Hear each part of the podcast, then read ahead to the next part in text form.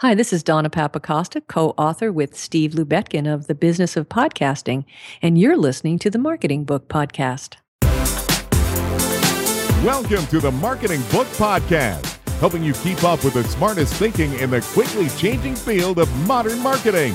And now, here's your host, Douglas Burdett. Hello, thanks for joining me on the Marketing Book Podcast. My goal for this podcast is to help you discover new ideas about what's working in modern marketing. Don't worry about taking notes. You can find links to everything discussed in the show notes at marketingbookpodcast.com.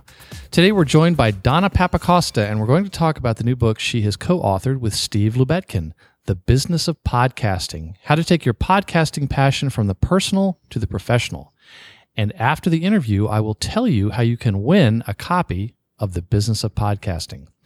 Donna Papacosta is a writer, speaker, podcaster, and consultant who helps people and organizations to share their stories and build their businesses. She also runs webinars and workshops and speaks at conferences on communications topics. In September 2005, she started one of the first business podcasts in Canada, Trafcom News. Since then, she has produced countless podcast episodes for her own business and for clients and has taught many people how to use audio, multimedia, and social media effectively. A native New Yorker, she now lives in the greater Toronto area. Donna, congratulations on the business of podcasting and welcome to the Marketing Book Podcast. Well, thanks so much for the kind words. And it's really a pleasure to be speaking with you today. I appreciate the opportunity, Douglas. Well, your book came with the very highest recommendation. It was from one of my listeners. Well, that's always a good thing. Yes. And thank thank you very much to that listener, whoever Well, it is. His name is Kevin Anselmo, and he's the founder and principal of Experiential Communications in the Raleigh Durham, North Carolina area. And we'll include a link to his website on the show notes at marketingbookpodcast.com. So, to the listener, if you have other recommendations for books, a recommendation from you goes pretty far. So, let me just start with an opening quote that made me smile. Producing business podcasts is not normally going to be about going viral or getting tens of thousands of downloads. It's about producing content that helps businesses connect with clients and prospects in an engaging way that solves business problems. Donna, tell us the story of, of how this book came to be and why you and, and Steve wrote it. Well, as you've mentioned, I started podcasting a long time ago. So I've been doing it more than 10 years and originally started just doing my own podcast. There was no way 10 years ago you could approach a client about podcasting because no one knew what it was. So about two years ago, I guess I, I thought about producing a book about the business side of podcasting. So not so much a how to podcast book because there are plenty of those out there, but something more on the business side. I was getting tired of seeing the snake oil salesman around podcasting and you've probably seen it and i'm sure your listeners have too. You know take my course. Just send me a check for $2000 and you too can have a house on the beach in hawaii. And Right. I think know, they used to you- sell diet pills. Uh, they to make moved you lose- on. Yes, that's right. exactly. So and i had written uh, the podcast scripting book before which was just a kindle book but i wanted this to be a little bit more substantial. So i thought i would call on one of my podcasting colleagues steve lubetkin in new jersey just to get a, a co-author on board and and so that we could bounce things off each other. And i think it, it worked out well. It was a, it was a great relationship that steve and i have. So so we started writing it. Then of course as soon as you start writing a book you get really busy with everything else. So it took us a while and we finally came out with it uh, this summer uh, first the Kindle edition and then the trade paperback. So we've been getting good feedback from people, and and we're just happy to have the book and the ideas out there. Mm-hmm, mm-hmm. So before we go any further, please describe what a podcast is and why that's different from any old audio on the web. Yeah, and that, that's something I like to tell people because there still are misconceptions. I have people calling me up saying they'd like to do a podcast, and then it turns out they want one single video or they want one single audio file on their website. And there's nothing wrong with a, a video or a, a piece of audio on your website. But what makes a podcast a podcast is that it is serial in nature. In other words, episodic. There's more than one, and people can subscribe to it. So if you just have a piece of audio on your website, I can't subscribe to that. So that's what distinguishes a podcast. And it's it's generally conversational, but not necessarily. People can do a podcast in any style they want, but but being serial and subscribable is truly the hallmarks of uh, of being a podcast. Mm-hmm. What has happened to increase the popularity of podcasts? We, now we know they've been around for you know, at least 10 years, but it seems like there's a, a bit of a hockey stick. I say hockey stick because I know you live in Canada, but where it's, it's the growth that seems to be taking off. Yeah, it's interesting because if you look at the statistics from Edison Research and other organizations, and Edison are the ones who mainly do track these podcast numbers, the numbers have been growing steadily for about 10 years. But anecdotally, we saw when the Serial podcast came out over a year ago, it seemed to really put podcasting on the map for a lot of people. And I recognized this when my 20 something daughter came home from work and said she was listening to a podcast and she had never uttered the words podcast and had never had any interest whatsoever in the fact that her mother was a podcaster, had all these microphones and was traveling around, you know, to different places, you know, recording things for clients and she couldn't care less. But all of a sudden she had discovered podcasts and, and she was like a lot of other people. And so it, it's funny. The numbers do show a steady growth, but yet there seemed to be that bump about a year ago. Mm-hmm. I think doesn't the Edison research also talk about how the people that do listen are listening pretty intently? In other words, they're they're yes. Talk about that. Yeah, that that's a great point, and I just made this point in a presentation I did last week that the people who listen to podcasts tend to listen to more than one. So even the people who just discovered podcasting through Serial then developed a hunger for podcasts and then were looking for other things to listen to. And we saw a whole bunch of blog posts after uh, Serial ended. What to listen to now? Recommended podcasts, and people were were putting things out there because p- folks had incorporated listening to podcasts into their daily routine, whether it was commuting to work or going on the treadmill or walking the dog or folding the laundry, whatever it was. They said, wow, I really like this idea of listening while I'm doing something else that doesn't require my brain, like, you know, washing the dishes. Or watching so, a video. Yeah. well, that's the thing is it's funny that um, like for me, often even if I am watching a video, if it's a long form video, I tend to walk away and and listen to the sound or put my headphones in and just listen to it while I do something else. So mm-hmm. that's just me. Uh, unless a video has a great uh, visual element to it, if it's just talking heads, I'd I'd rather just listen. Mm-hmm, mm-hmm. I've also heard that the growth in the use of smartphones, Androids, iTunes, has done quite a bit to help podcasting. Where in 2005, when I was listening to podcasts, I was having to plug it into my computer whereas now it just uploads automatically. Have you gotten a sense that that's that's been one of the the inflection points? Yeah, for sure. I mean, I remember having my first MP3 player, which was not an iPod, and it was cumbersome to use. I had to hook up a cable to my computer, and if I wanted to listen in the car, I had to have this adapter, and it was quite complicated. Now, I mean, a lot of the things we read a year ago told us that the car was the next frontier for podcasting, and indeed, many people today, if you have a newer car, it's very easy to listen to podcasts. You might use Bluetooth or you might have a USB cable. And, and even on our smartphones now, I have an iPhone. That podcast app makes it really easy to listen, or sometimes individual podcasts like uh, This American Life, for example, will have its own app. And uh, now, of course, Google Play has come out with yeah. an easy way, only in the U.S. so far. Oh, uh, okay. Uh, but but an easier way for people to listen on their Android devices, which will be huge because, as we know, as popular as the iPhone is, most people have an Android device. So I think that's going to open up podcasting even more, which is great news for me. Yes, absolutely. And to explain, on an iPhone, the uh, iTunes app is is native. I guess you would say. Yeah, it's a podcast app now. It's it's a native app. It comes with the phone, and it makes it really easy to subscribe and listen. So when you got an Android, you then had to go and find the iTunes app and put it on your phone. Yeah, it's, order, it's or or Stitcher. Yeah, or yeah, you could use something like Stitcher, Overcast, or or something else. But it, you had to take a step. That right. the key word there wasn't native. Mm-hmm. So you know, we always want to remove those barriers, right? Mm-hmm. We don't want to make it hard for people to do something. We want to make it easy for them to do it. Right, right. Can you talk about the the role that you know corporate content creation and publishing is having in a what you call a post newspaper digital world and, and, and how that's tied into podcasts. Yeah well i think people are looking at new ways to reach out for people. Some of the corporate clients that i have who've approached me about producing podcasts for them they said you know we're doing our our traditional stuff on our website. You know we've got our people on television on the news broadcast business news networks and things like that. But we you know we have a niche audience and we'd like to produce content just for them. And they have interesting people uh, they decided that let's have those interesting conversations captured in an audio format. So even if there's only maybe you know a couple of thousand people who are the target audience, that's okay. It's it's a real niche audience, and it, and we're reaching them with compelling content. You know, there are people like uh, you know Mignon Fogarty with her Grammar Girl podcast, where just about everyone in the world who speaks English or wants to speak English is her potential audience. But for most of our corporate podcasts, it's a it's a small group that we're trying to reach out to. But it's so the right group. It's the right group, exactly. Uh, you know, when I interviewed Todd Cochran when I was writing the book, he said, you know, if your if your audience is brain surgeons, you don't need a huge audience, you know, but mm-hmm. you're reaching out to that group. Mm-hmm. Mm-hmm.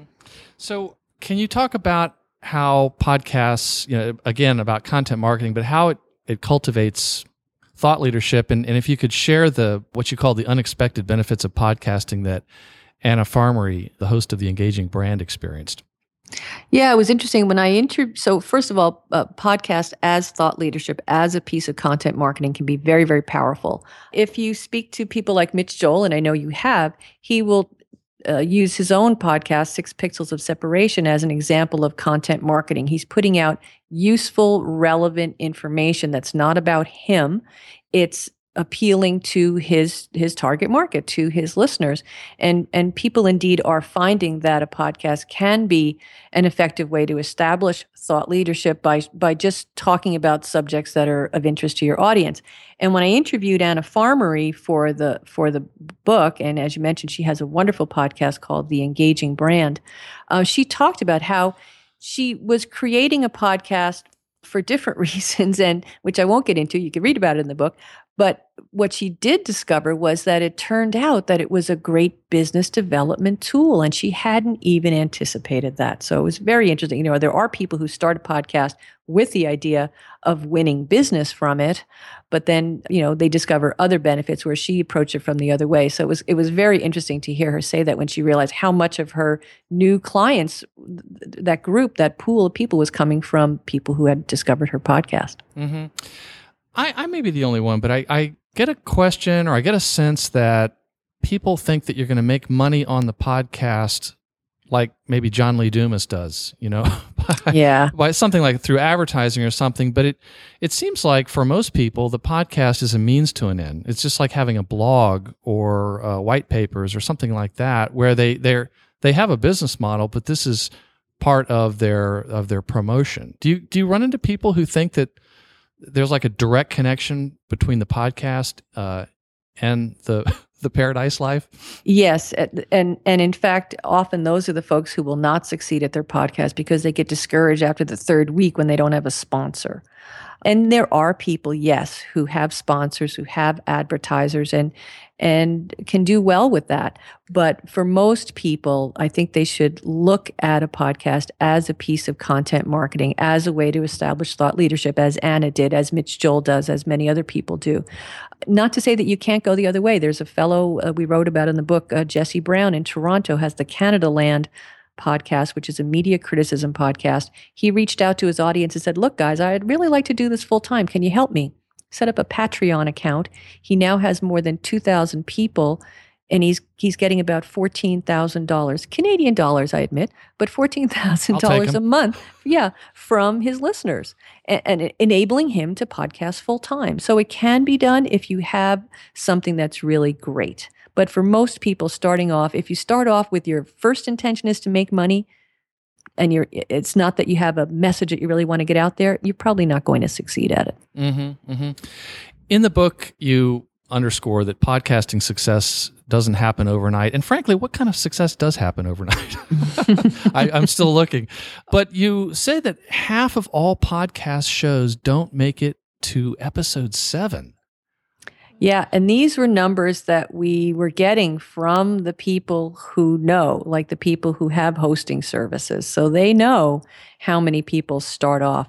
Because as I said, people are looking for instant results. You know, we all want to lose five pounds overnight, become an overnight success. It doesn't happen like that. And with the podcast, you really need to build your audience it's like you know the same thing with the blog. I teach uh, digital strategy and social media at the university of toronto and our students have to create a blog. And some of them get so discouraged in the beginning because it's only their mom who's reading it. You know i said give it time. Mm-hmm. it takes a mm-hmm. while to build an audience.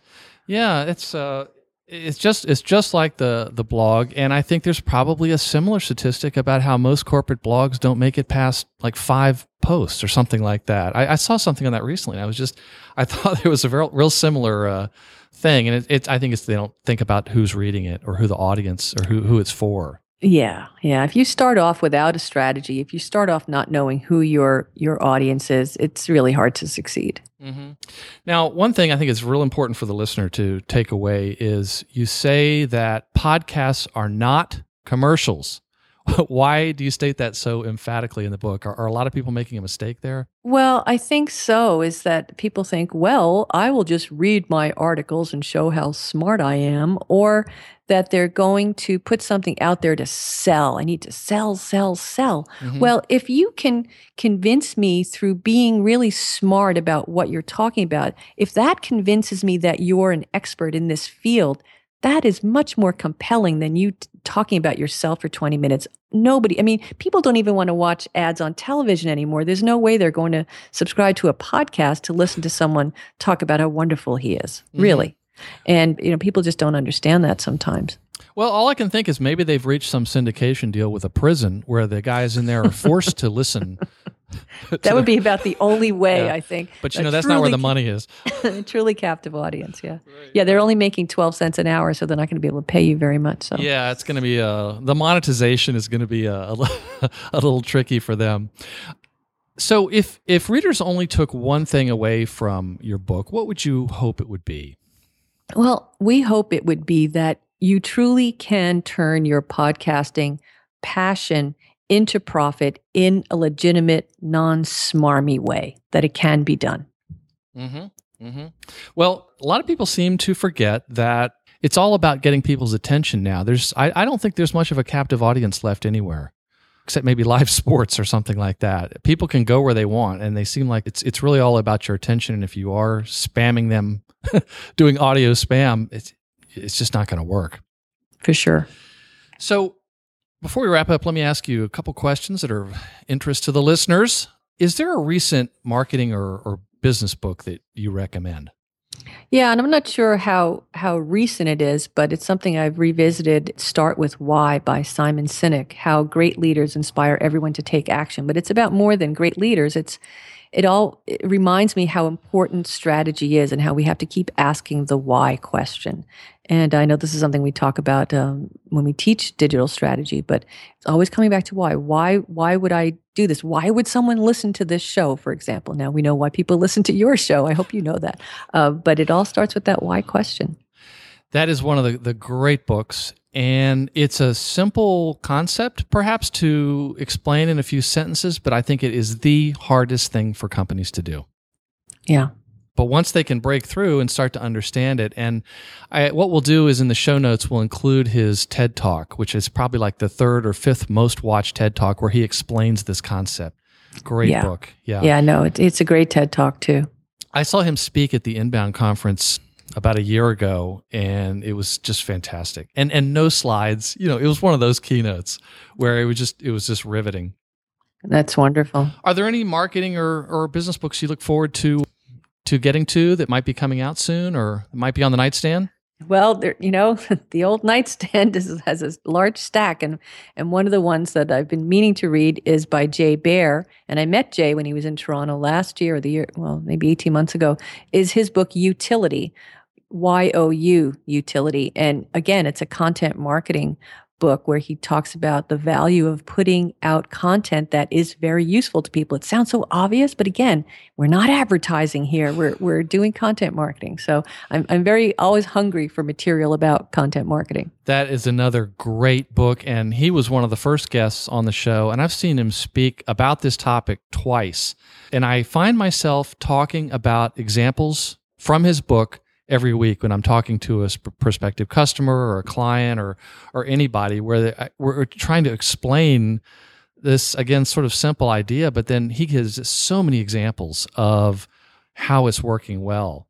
We'll link up to that in the show notes as the, the, the interview we did here. And he's actually got another one coming out called hug your haters. Um, about uh, how negative feedback and complaints actually are uh, you know a gift from the gods in terms of customers who complain It's, it's really easy to turn them into uh, advocates, but also the information you're prov- they're providing you might have been something that years ago companies would have paid a lot of money to market researchers just just to get. Well, exactly. Yeah. Well, now there's two Jay Baer Jay Baer books I need to read. Well, one at a time. The other one's not out yet, so you're uh, you're good. But Youtility, Okay. I think that's going to be around for a long time. So, how can listeners best find out more about you uh, and your book? Well, we do have a website called, believe it or not, thebusinessofpodcasting.com. It was available. So there we have information about the book. We have some reviews there and uh, other information. And, and the book is also available through Amazon, either as a Kindle edition or as a trade paperback in Amazon.com or also Amazon.ca for people who are in Canada. So thebusinessofpodcasting.com. And I noticed that it also has other interviews you've done on other podcasts, which I thought, boy, that would that's very appropriate for a Yes, book about so- podcasting. Well, we'll put a link uh, to this interview Oh, when it's you. online. So there you go. Don't think I didn't notice that, Donna. Um, oh, you had an ulterior motive there, no, you? No, I, I didn't. Uh, after we booked the, I noticed you did that, and I thought, boy, if there's ever a website where it makes sense to have podcast interviews, it was the the website about your book. So the name of the book is "The Business of Podcasting: How to Take Your Podcasting Passion from Personal to the Professional." The authors are Steve Lubetkin and Donna Papacosta. Donna, thank you very much for being on the Marketing Book Podcast. My pleasure, Douglas. Thank you for inviting me. And that closes the book on the 50th episode of the Marketing Book Podcast. Oh, yeah. But please don't let the end of this episode be the end of your learning. Visit marketingbookpodcast.com for show notes, free resources, and guides. And while there, be sure to join the Marketing Book Podcast newsletter so you never miss an episode. To win a copy of the book, go to marketingbookpodcast.com, click on the Contact Podcast button, and tell me which iTunes review is yours and include your mailing address. First one to do so wins. And please join us next time as we talk to Anne Janzer, author of Subscription Marketing Strategies for Nurturing Customers in a World of Churn. Thanks again for listening to the Marketing Book Podcast.